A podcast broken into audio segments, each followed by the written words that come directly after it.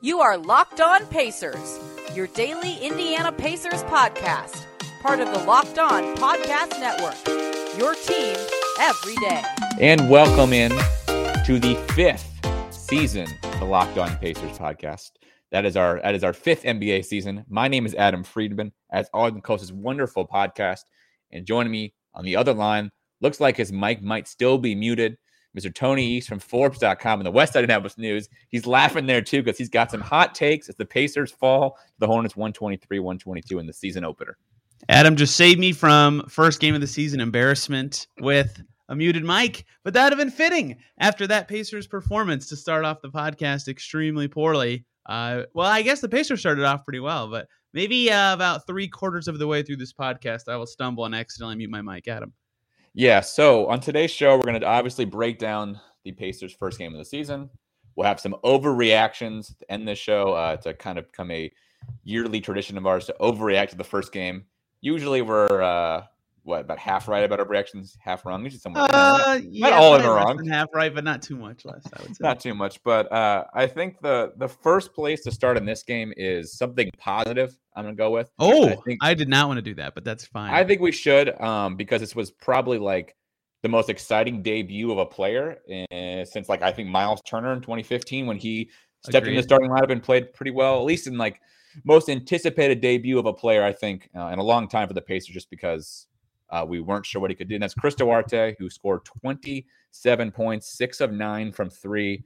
Uh, was I mean he was incredible. I think is the only way to put that. I mean he I think he maybe in the fourth quarter became a tiny bit of a liability, but most of the game he was what kind of propelled the team at least early on to their big lead. Can I share with you, Adam, a stat that I tweeted during the game? You may have already seen this. I probably it's have, but go ahead. Mostly for the listeners. Okay, let's go back to the Pritchard era to, to really hammer home how big Chris Duarte's first ever NBA game was. TJ. Leaf's rookie year, his career, her his best scoring night as a rookie was 17 points. Aaron Holiday's best scoring night as a rookie was 19 points. Goga's best scoring night as a rookie was 13 points. Duarte had 16 at halftime of his first ever game. I get that his role was bigger. He finished with 27, though. He was head and shoulders above any rookie we've seen in the Pritchard era in terms of impact. In one game, he looked very comfortable. Of course, you know, if he shoots that well from through every game, he's going to be like an MVP candidate. That's not going to happen, but he was ridiculously good. He looked very comfortable. He fit in well, playing off of the Pacers' best players in that starting five. It was an extremely promising debut and and and the big I think it's the biggest takeaway from the game. You know, you don't want to get too granular with one game, but with one guy who's going to be on your team for uh, the next half decade, barring a trade, I mean, to see him perform that well and his, again, his first ever NBA game ever was so impressive. Yeah, he came off very unrookie like. I mean, he was just like they well, there was one play, I'm trying to remember what it was. They fed him on the out of bounds play. They were kind of feeding him in ways that you don't do a rookie. I mean, he was like they let him have some some leeway where he could like dribble into kind of like that uh that bank kind of jumper from 10 feet that he's really good at. Like it was just like they just trusted him in a way I don't think most teams ever could trust a rookie in that, even in their first game, no matter how good they are. We don't know if this is going to be like. Obviously, he won't be, you know, a sixty-six percent three-point shooter, like like like you said. But there is just a an, an air about him that makes me feel like he's definitely going to be an NBA player. And what I'm really excited by was if you look at the top three scores for the Pacers, Brogdon, Sabonis, and him, they combined for, I think, if I did my math right, 88 points. I mean, imagine when you throw in Caris LeVert and Warren to a lineup with those five guys. I mean, that that could be 120 points from a starting lineup. I mean, that's that could be crazy. Yeah, he, that he supported those two, Brogdon and Sabonis, who combined for 61 on their own, very well, which was extremely impressive. And his defense was was was pretty good too. It wasn't awesome, you know. I, I would rate it as average. He had a few Yeah. rebounding blunders, especially a very important one at the end of the game. Uh, but his defense was still good at times, which was which was good. I mean, he's a great fit with the starting five in his current role, and he showed why in the first game. And I, you know, we saw in the preseason that he had one great game against the Cavs and one not so good one. And I say that to say I'm not going to expect this from him every day. And I've admittedly maybe been too much beating this in that I don't think rookies ever are good in their first year in the NBA. But Duarte certainly was very good in his first game, and if he can continue to play like this, I mean, the Pacers are going to have to start him every game, and they're going to have to continue to find a way to make him very involved because he was excellent. Yeah. Okay. Now let's get get get to some bad because this is it was not the Pacers' best game. It, it was to me reminiscent of a lot of last year. in that way in some ways. You Now- stole my story of the game moment there. Yeah. So here's the thing I, I would say. In that first half, they they exceeded even the best they were going to be, right? So you knew at some point their three percentage wasn't going to be, I think they were 10 of 19 at the half, like 52% from three. Like that's not to, they're not to do that in a full game. So you knew they're to come back to earth. But man, they came crashing really hard in that third quarter. Uh, gave up basically a 23 point lead in that third quarter. And uh, that third quarter is why they lost this game. And it was like, it's frankly just like reminiscent of last year's team and a reason why they not having a kind of go-to score is really starting to bite them in the butt right now. That's kind of exactly how I wanted to talk about that third quarter. Is it was so reminiscent of last year, both in the fact that it was in the third quarter, you know, the third and fourth quarter where the Pacers bad to last year, and the Pacers did pick it up in the fourth. They they did almost walk away with the win. We'll talk more about all that, but you know, I, I wrote down the timing, Adam, because we talked about this with Bjorkgren all the time. There was always every every game there was one six minute stretch where the Pacers were just terrible, terrible, terrible, terrible, and it cost them the game all the time. And so on Monday, we talked about that. How can Carlisle prevent that from happening? Well, in game one, he didn't prevent that from happening. 8.48 to go in the third quarter. The Pacers were winning by 21. They were up 21 points. 2.46 to go in the same quarter. They're down by three. And then they win the game the rest of the way from that 246 point on. But it didn't matter. That six minute stretch, six minute and two run, right? that six minute run. and two, yeah 24-0 run for charlotte pacers couldn't score they went away from you know getting the ball to sabonis in the deep post where he was dominating in the first half. He even said after the game when i asked him about that that he needs to be more vocal on the court and say guys give me the ball down here. This was working in the first half. They were they were not as aggressive. Carlisle noted that as a problem. Brogdon also you know kind of noted that and, and he noted their defensive execution especially in transition wasn't as good.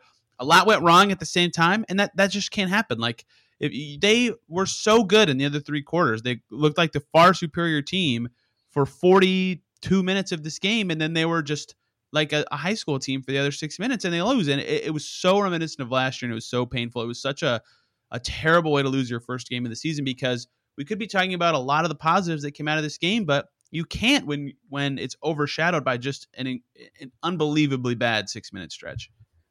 So how much do you think of the the eight man rotation contributed to that? I mean, I, I know they they weren't going to go super deep, but the fact that they only went with eight players, I mean, you got to think they were a little bit tired. I mean, you could see it. They moved the ball really, really well in the first half, passing around, moving around, like you know, eh, four or five touches each possession from some, from each player. Like you know, they passed it around, to, and then felt like they just got stagnant. Right? They were settling for threes that were kind of half open. They weren't trying to penetrate as much. I mean, it's a lot of like bad looking plays. Like there was one point where like McConnell tried to hit a three to get him out of the rut. And I'm like, that's just like they Charlotte would love you to take that shot. They're just begging you to take those kind of shots. And Right. it felt like there was just like a little bit of like exhaustion, but then they got it back in the fourth quarter. So I'm not sure it played that much into it when I, now that I talked it out. I, first of all, on the rotation in general, Carlisle said after the game he wasn't planning on going eight. It just kind of happened, like flow of the game kind of stuff, and he thinks he'll play more guys on Friday. We'll see if he follows through with that. You know, early feeling out a coach and how much you can trust what he says.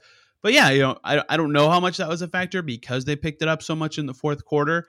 To me, when I was watching, it was that thing I just said about they just went away from Sabonis so much. Like he was still screening a lot, but Brogdon and Lamb, and, and we got to talk about Lamb at some point today.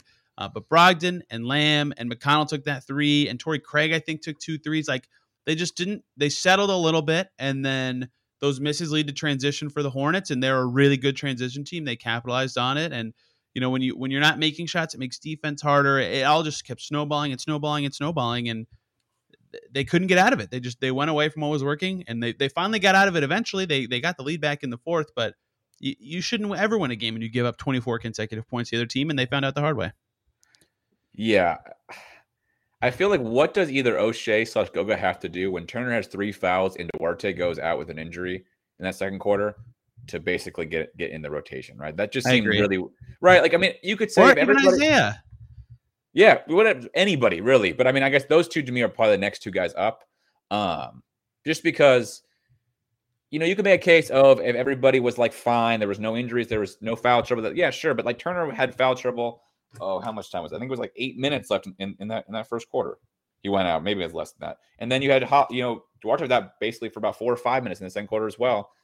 That should have been a time to go to somebody else besides those eight guys. I mean, um, Yeah. you could see at the end of the game they got the energy back, but it was I don't know. It just felt like that was some of that is exhaustion. On Some of the offense. things- yeah, but we saw some of that last year too, right? The the team felt like when they had so many injuries, they would stack up. They'd be exhausted with their second units, wouldn't be able to hold, and you had some of the same issues. I think just because of that. Hundred percent agree. I would have gone more guys myself. I've been an advocate for playing O'Shea for weeks and weeks and weeks. So I'm I'm not going to hammer that to death after one game because he did say he'll expand the rotation a little bit. But especially even okay, you're in this atrocious fourth quarter stretch where you have admitted and the team has admitted defense is a large part of the problem, uh, along with being somewhat flat. Like get your energy big in there. Like even if you don't think Isaiah deserves rotation minutes right now, that's why you go with eight guys give him two minutes. Just let him run around like a crazy rookie for two minutes. Put a spark in your team. I would have done that myself. I don't want to harp on on the rotation too much because I don't think that was why they lost. But uh, you know, it's certainly a, a, something to talk about. That after a preseason where he was experimenting and playing a ton of guys, he goes to eight in the first game. It's just just something to talk about.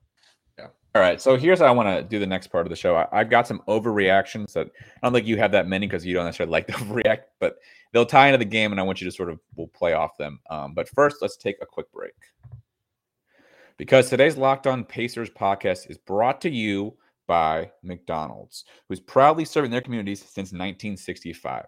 McDonald's has always been more than just a place to get tasty, affordable food. It's a place where friends and family can come to reconnect, a place where classmates can meet up for a study group, knowing they have dependable Wi-Fi and, an endless supplies of French fries and McFlurries. Win or lose, it's the place where your teammates, competitors, the home team, or the waiting can come to recharge. It's a place you can always look forward to stopping on a long road trip to rest your, rest your legs and to refuel. I know for me, McDonald's is a great place I stop on travels, get a Diet Coke, get, you know, refill some fries, whatever it is. It's like my number one stop right before you head for a long road trip.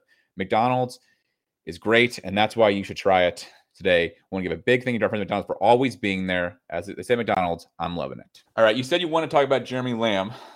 My first overreaction Jeremy Lamb is well, maybe it's not overreaction. He's still just bad at defense.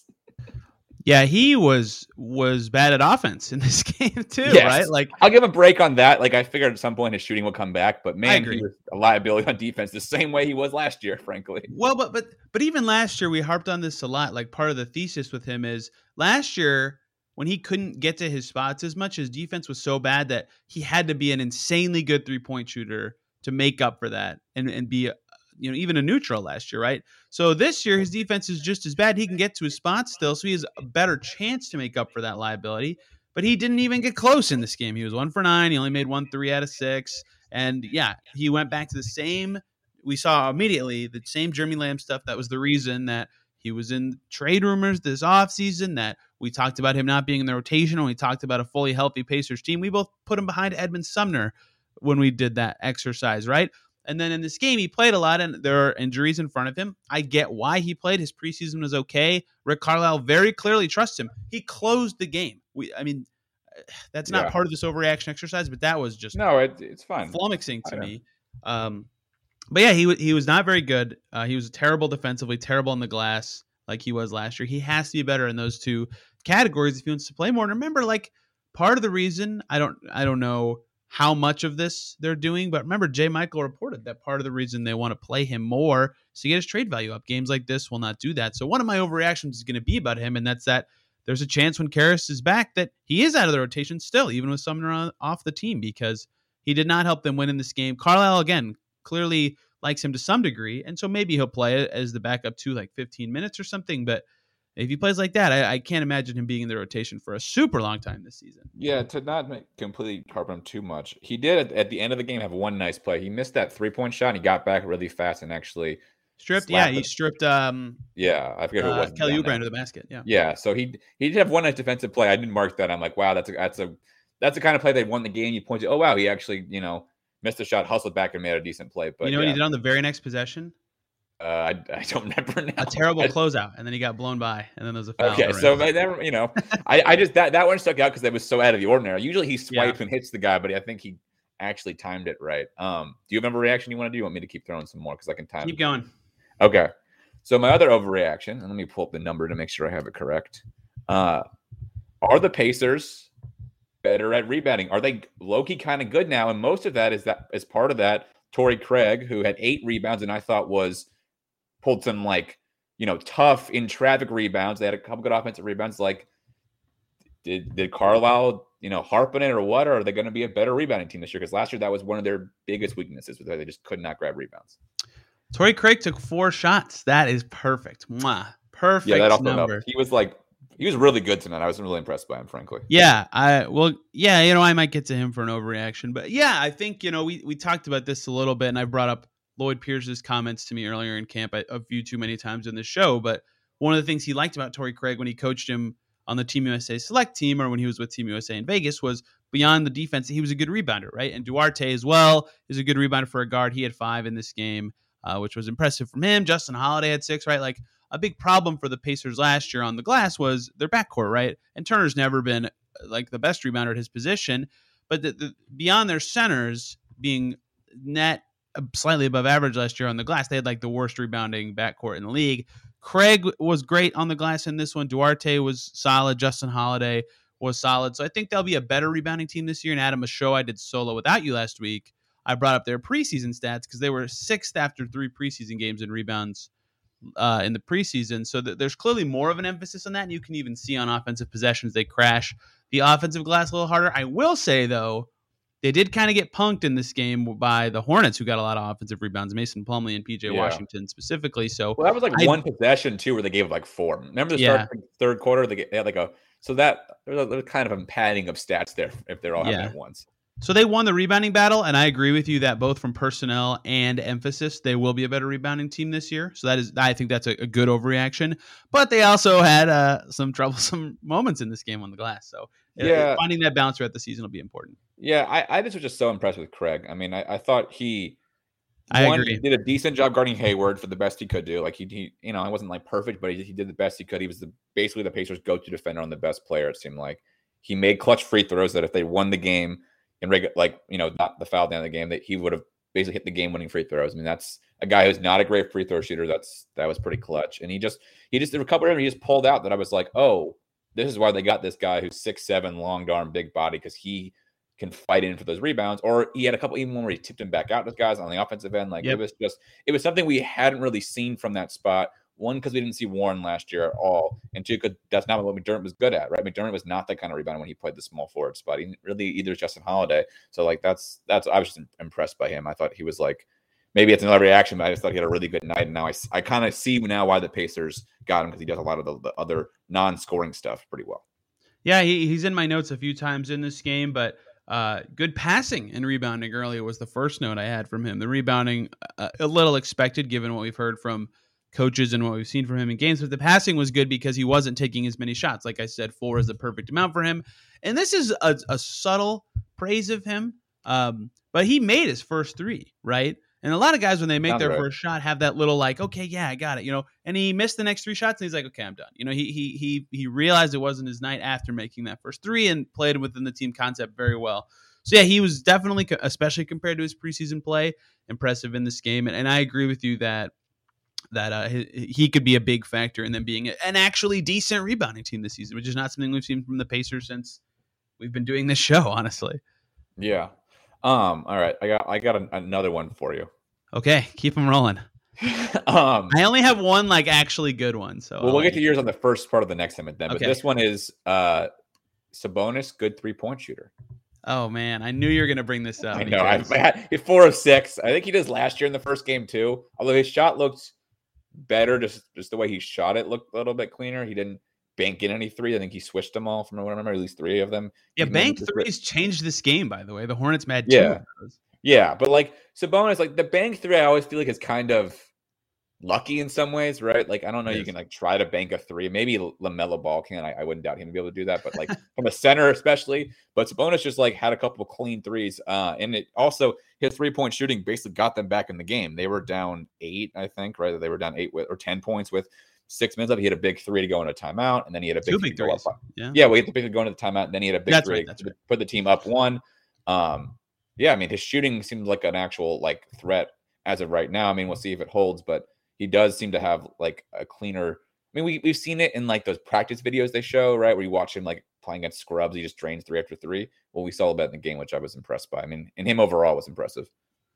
You know me, I'll always be believe it when I see it with guys going from not good shooters to good shooters. But well, he didn't go from four not, for six right? is good. Hang on, let me get to it. Being four for six is good.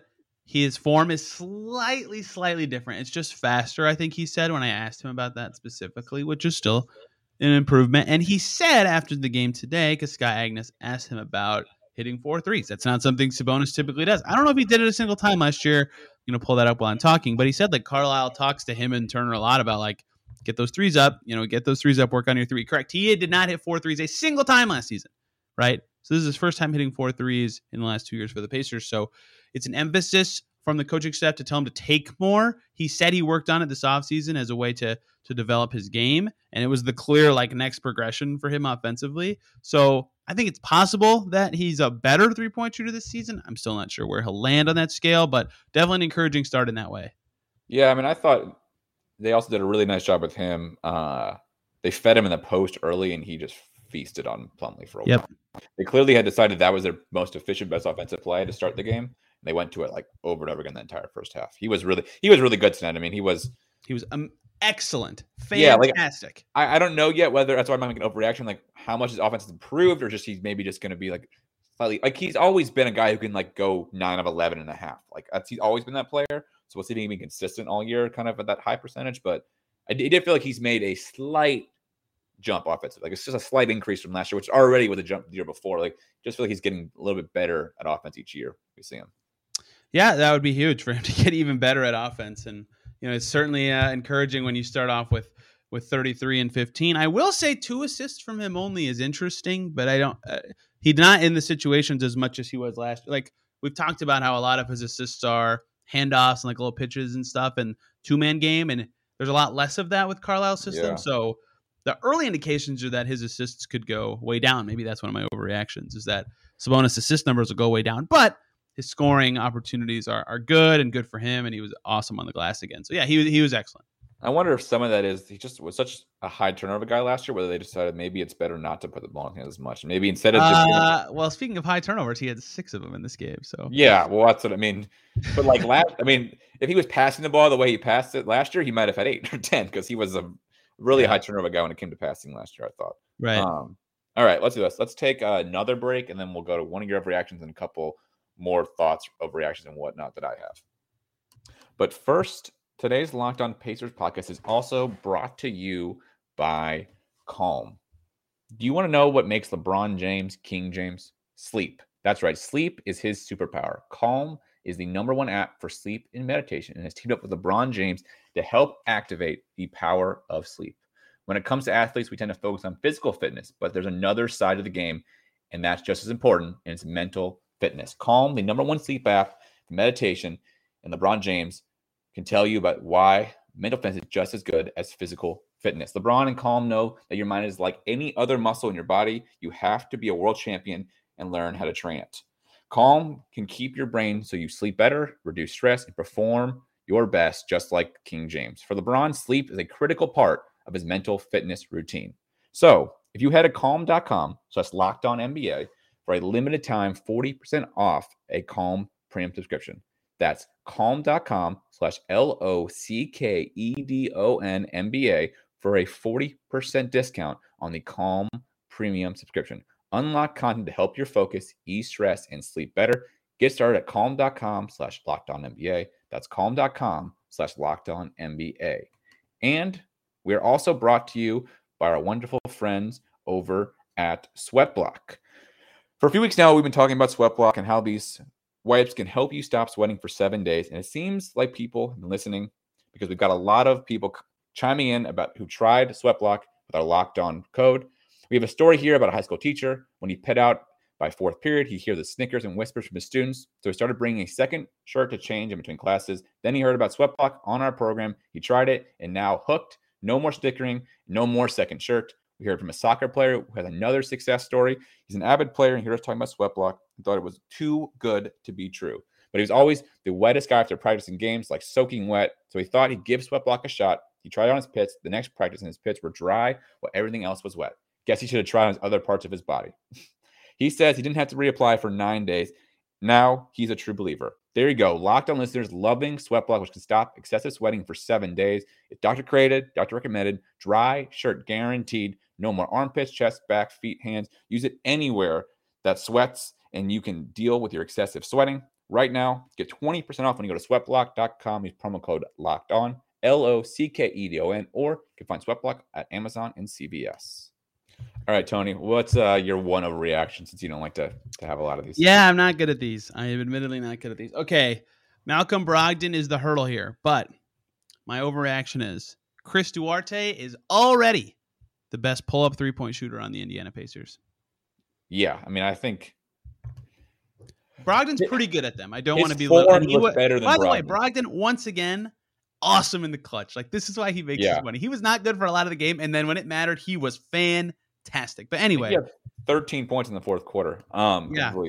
Yeah. So the thing about Brogdon, he, he's got to pull up three, but most of his game is never like uh, super clean because he kind of shoots at this sort of weird angle. Where like Chris. Duarte just has this like straight up like pull back, step back, pull like three. Right. He did it. Uh, I think to Oubre on one, one of those plays when they were coming back. Like he can just like Duarte can just like pull it from anywhere. It feels like and drain that three, and it looks really clean. Now Brogdon's probably as good as him on those kind of shots, but Duarte's definitely looks better when he takes them.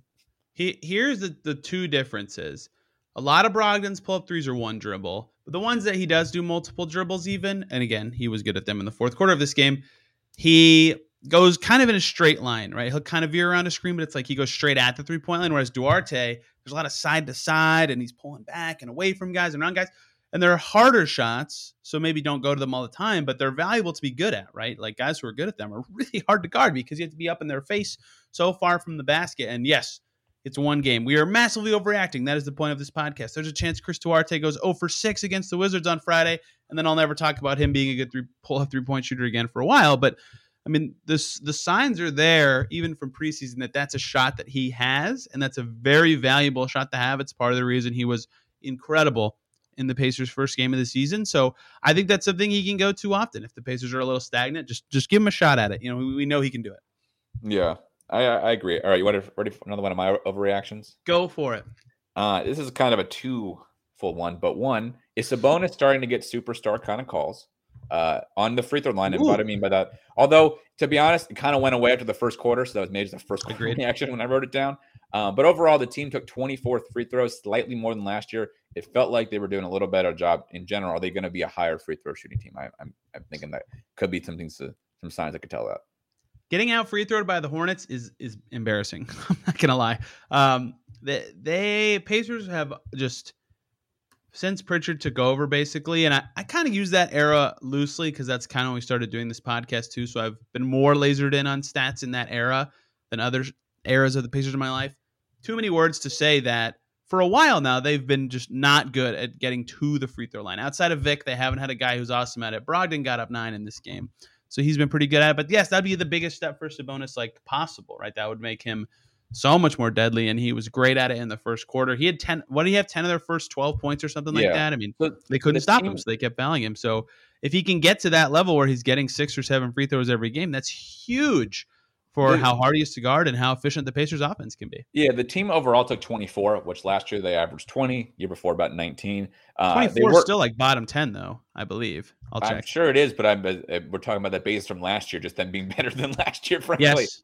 Um, no, and, and I think in the first half, and a lot of this was like in the first half, they did such a good job at everything, but they got the line. I think I want to say they got the line 16 times in the first half, uh, or close to that number. So they risk when when their offense is flowing. There's clearly some uh, some some like common themes, and one of them is just being able to move the ball around and get to the line, and that's something they just didn't do well in that third quarter, especially. But I, I do wonder if they're going to be more focused on the rebound, particularly, and the free throw, and trying to get the free throw line than they were last year, at least. Extremely wrong about free throws, by the way. Uh, last year, 24 would have gotten you fifth in the whole league.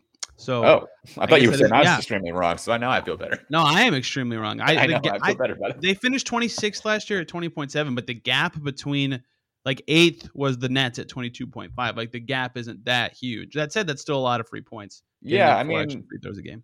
yeah, I mean, if it's three extra points, that's probably the difference between 34 wins and 40 wins, or maybe not that Yes. much, but 38, Yep. something like that.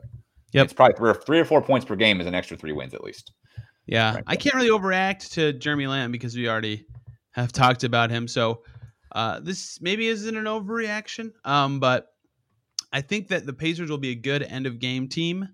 Uh, I need to make it an overreaction. They'll be a really great end of game team. They're going to be one of the best end of game teams in the league. Um, I think they'll be a good end of game team based on this performance. It's one performance overreacting. I understand that conclusions are bad from one game, but they played very well for the last five minutes. They were losing when the five minute mark actually crossed. They took the lead several times in that stretch. They did blow it. Um, some some uh, weird fouls in the last ten seconds of this game, but Yeah, that Um, that was not a foul on Torrey Craig. Uh, no, Torrey Craig got like- extremely lucky. yeah, and then they kind of The Pacers I mean, were a rebound away from winning this game. They had it. They they, Yeah. they really had it. so But that's what it- to say. Like they defended the Hornets what they drew up when they were up one with ten seconds left pretty well, and then they just botched the rebound and fouled, and then they were losing. And then they they called the the Bjorkgren play kind of where Sabonis catches it backing down better and, look and, than Bjorkgren's usually, but yeah, fakes. But yeah, it was you know the first couple times that Bjorkgren got success from it, but um, Sabonis got a decent looking eleven footer and missed it. But the the part of the reason I'm I'm kind of bullish on their end of game beyond that it went kind of well is Carlisle comes up to the stand and first of all he's the first coach that I've covered that does this. He does opening comments. He doesn't like before questions even come. He he talks about things that he's kind of expecting us to want to know about. And he talked about the end of the game play and he said that's on me. Like if we don't score on a play that I call, that's my fault, right? It's not on them. That's my fault. And Sabonis was very close to making it, but the fact that he has that level of accountability and like that attention to detail of, of clutch moments and X's and O's, I think bodes well for the Pacers in clutch situations this seasons. And we heard the in the NBA GM survey, all these coaches talking about, you know, praising his tactical skills. And you know, we've kind of known this stuff, but just to see it for the first time, I, I, have more faith than I did before the game that the Pacers will be a good, close game team this season. yeah. To be honest, I don't mind that Sabonis look. I mean, that's that's the shot I would I liked it more than the consensus on the internet too. Yeah, to me, uh, so like you made a case. Certainly, you try to get Brogdon a shot. I mean, that obviously, but uh, it seemed like they were the, the Horns were kind of over. Uh, they're over committing to Brogdon because they kind of thought the ball was going to go to him. You're also without Warren and LeVert. That's like two extremely good weapons at any time. So basically, it was either going to go to Brogdon or Sabonis. So like you didn't have a, a, as much options in your arsenal. So I, I I didn't mind that. Um, the other fourth quarter thing though, I found kind of I don't know if it's odd. I don't know what they able to make of it, but they basically didn't play Turner at the end of the game. Then they brought him cold. The defensive position wasn't his fault in the foul. He actually made the block if they didn't call the foul. Yep. I don't know. I don't necessarily always like bringing the guy cold in off the bench. I get why they did, sort of, but uh, I mean, did you? I, I said I don't really have an opinion on. it. Did you like or didn't like them not playing Turner in that fourth quarter? Really? Uh, didn't like because Jeremy Lamb was in, right? You definitely rather have Turner than Lamb in to me down the stretch with how So- Lamb was playing in this game. But did you think in that third quarter part of their issue was the fact that the Hornets kind of went smaller and destroyed that bigger lineup? Because I thought that was kind of maybe what Carl was reacting to at least. No, not really. I mean, he he said he took out Turner for fouls in the third, which I think he only finished with four, so maybe he was a little too conservative with that decision. But um, no, I, I th- again, I thought the third quarter was just they went away from what was working, and maybe that is again because of the lineup they had in, like you just said. So yeah, I don't want to dismiss. I mean. I don't know. I was just kind of thinking about it when I when I. I mean, I think, just specifically about the end, though, I mean, I don't get why Jeremy Lamb was in at all. He wasn't even the guy taking that many shots, right? Like, so, but okay, Yeah. let's going through the last two minutes. Okay, Lamb takes the first shot hilariously, but then Sabonis takes a shot, Brogdon takes a shot, Craig takes a shot, uh, Brogdon So- takes a shot, Craig gets fouled, right? Like, they're not even going to him, and his defense isn't good enough for him to be out there to me. I, I don't get it. I didn't. So I don't know if this was, this was asked, but I wonder if some of it is Jeremy Lamb with his ankle injury is maybe semi on a minutes,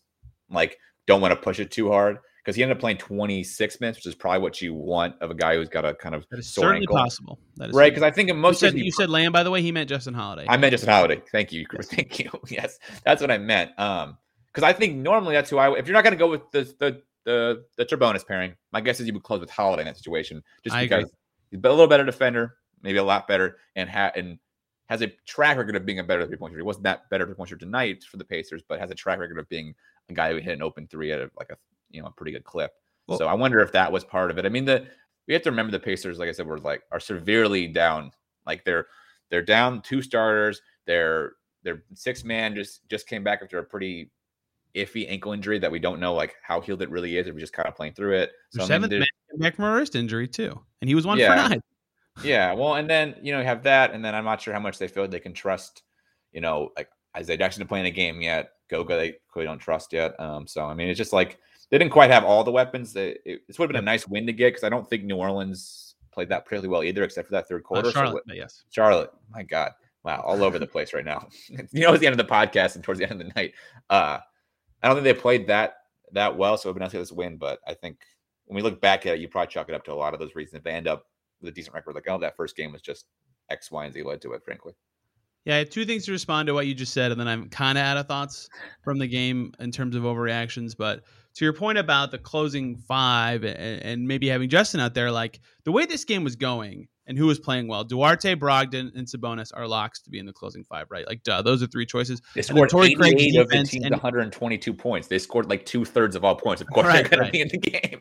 And then Craig was playing awesome defense and making good decisions on offense. So he seems like the obvious fourth in a one possession game because you you can have him in on both ends and go, yes, you're giving us positive contribution. So who's the fifth guy that makes the most sense around that group? I would have put Holiday and Turner for different Yeah. reasons over Lamb in that situation. So Maybe McConnell. No. uh, I don't know. McConnell was just kind of eh Yeah, he was kind of. in this game. We'll. He always, you know, this, this happened uh, his first year with the Pacers and then under Bjorkgren. It takes him like uh, two or three games to really get the system and timing down, and then he really takes off. You know, I actually talked to him about that two years ago, and I did a story on him. So uh, he's not a slow starter; like he's very dedicated to playing well, but it's possible that it takes McConnell a few games to really look like the guy that we're like, oh yeah, there, there's that little pest. Um, and the other thing you said that I want to talk about is like, I actually think that it, this isn't like a big deal. It's one loss. No one loss is ever a big deal. But I I am a little more of a guy who's like every game is important to some extent than most people. I know it's just one regular season game, but given how hard the start of the Pacers schedule is, and you know, they got a back to back coming up, like like we were joking that, that they could struggle for their first really Yeah. seven games before they play San Antonio. Like getting this win would have been really nice. So it's not like again this the situation. It's not like unexpected or demoralizing or anything. I think the Vegas line was even. Like okay, that was an even game, but you would really have liked to win this game as the Pacers, given their schedule and their situation. And then to just blow a huge lead, it's just it's really tough for for what they're going to have to deal with going forward. I am the one who, uh, at the end of our show, maybe on a hot mic, said, "Oh, they might go 0 and 9 to start the season." So maybe I should overreact to the needing needing this win. um, I think the one thing that's made me feel a little better at the start of the season is one. I don't think Toronto's as good as I thought they were. Um, I think I was kind of reacting to a previous Toronto, like you know, concept of Toronto. Uh, like or maybe now. we'll find out Friday that the Wizards are better than we think they are. Yeah, that else could be. But like my thought is like in the next what between now the next what the first eight games or whatever, I think Washington's winnable. Both Toronto's and San Antonio are. So like they could end up coming down here like let's say three and three and five for the year, three and six. I don't know what, how many games it is total, but like so I, I'm not as concerned. Um, it seems No like concern. No concern. I don't even use that word. I okay, just fair. would have been a nice would have been a nice win Yes. to get given their situation to start the season. Yes, it would have been a nice win to get, especially if they had managed to like because they played so well in that first half. Where then if they win the game, you don't you talk about the third quarter a little bit, but it kind of gloss over it more. So you Yeah, you like, forget about it completely. it, it haunt, doesn't haunt you as much as like it will kind of if this team keeps doing this consistently losing games this way, it will haunt them, right? Where if they just got this win and then they had a cup, you know. So we'll we'll see how Carlisle adjusts to that third quarter particularly because that that will be the biggest thing is how does he find like when they need a bailout shot, who do they go to, what do they do, or does he realize it's happening faster and try to get a timeout or or, or whatever? He did. But, uh, he, he took a timeout after three took- Hornets makes, and then it still kept going. You know, well, it's crazy. on the Pacers broadcast, it's something he likes to do. If a team makes three straight shots, like likes get, get, get a timeout Can- right away. I have one more overreaction. Okay. It's a stupid overreaction. I'm just mad at. I need to get off the internet during basketball games. No matter when a coach calls a timeout, it was the wrong time to do it. That that's what I've learned from Oh. fans of basketball teams on the internet. I will say, Torrey Craig's timeout when he's falling out of bounds. Carlo, you could see Carl's reaction, and he was like, kind of like, you didn't need to do that. It was like with tw- 10 seconds left in the half. I think he was Yeah. like trying to save his timeout. It's like, oh, like Craig got a rebound, fell to the ground, like was clearly going to get called either for travel or get a jump ball and something like that. And he called a timeout, and Carlo goes, you could like his. I think. Carlisle actually still had that on his mind after the game because in the media session he brought up how many timeouts he had left in the second half when he was talking about the third quarter run. So Oh, interesting. I wonder if he was like, ah, you know, timeouts are the one thing I can control, Torrey. Come on, man. You know, I, I get why Craig did it. I get what Craig was doing. Yeah, I get why Yeah, I agree. I agree. But I, I think I think he was funny. like maybe just turn over the ball there. You just said that. Yeah, maybe turn over the ball and you know move on. Like it's kind of what the 10 timeout was worth more than that. We're up by. 20. There's 10 seconds left. Just just chill. Yeah, that's fine. Yeah, I guess the other thing is, um, I don't, and I could be wrong. They, have they changed the NBA's challenge rules again?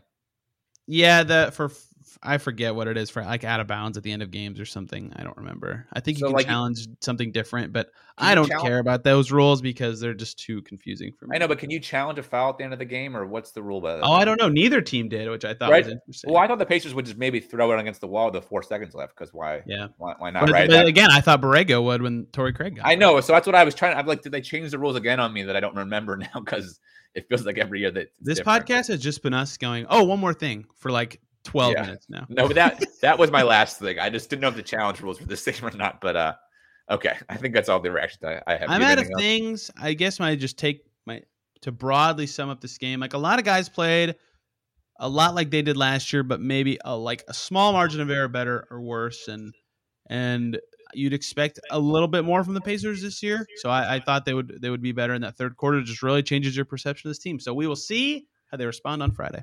Yes, we will. Um, as always, you can follow this podcast at Locked On Pacers on Twitter. You can get us on YouTube now, at Locked On Pacers. Uh, if you're new to this show, because you might be catching this for the first time because season opener, I know that happens. Uh, we do this show five days a week. Usually, what happens is we do a weekly show, turn it together, and then we kind of mix and match the week show based on game previews, post games, other stuff. So you can check out that on this feed. We'll have games basically five podcasts a week through the whole season, occasionally holiday, whatnot, right? We're, we're we're not we're not crazy, but you do take some days off. But so check that out. You can get it as a podcast on YouTube or wherever. You can follow Tony at TEastNBA and read him at Forbes.com and, and in the West Side Indianapolis News. You can follow me on Twitter at FreeMadam5. That is all for his Locked On Pacers podcast. And we'll see you guys again tomorrow.